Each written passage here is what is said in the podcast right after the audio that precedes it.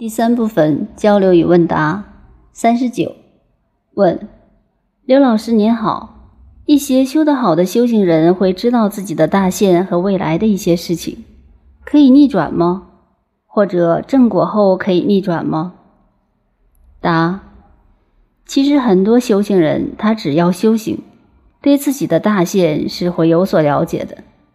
他能否逆转，要看他觉得有没有必要逆转。就像考试，到了该退场的时候，他觉得在这场考试中已经得到满意的分数了，他觉得他要去迎接下一场考试，那就不需要逆转。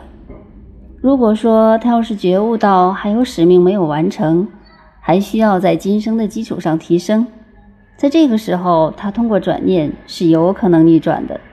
也就是说，在正果后要不要逆转，是由他当下的认知来决定的。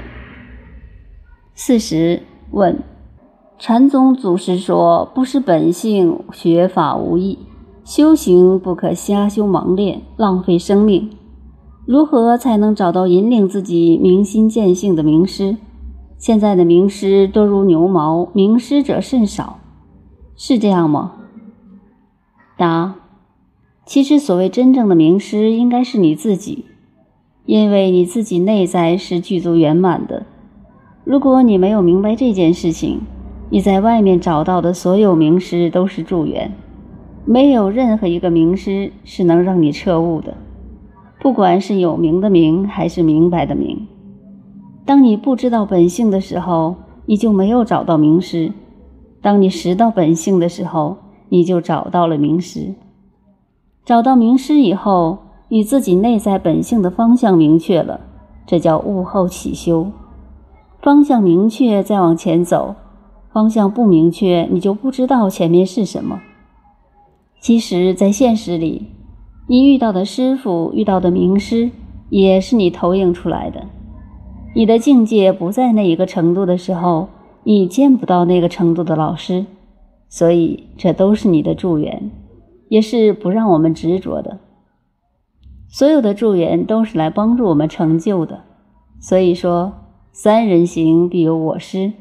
其实每一个人都是我们的老师，我们的师傅，因为他的出现就在帮助我们觉察我们的障碍，同时帮助我们颠覆我们的障碍。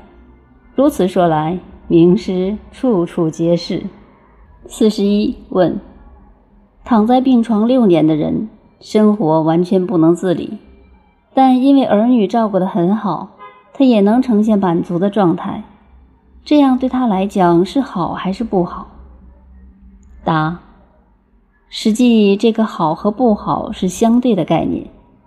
如果说因为我们对病人的照顾使病人呈现了祥和状态，它就是好的，因为它减少了病痛的纠结和纠缠。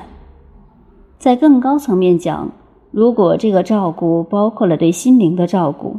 包括对心灵的唤醒，那就更好了。所以，我们说让父母觉悟的孝顺才是更大的孝顺。如果只是身体的照顾，而没有心灵成长的陪伴，那还不是很圆满。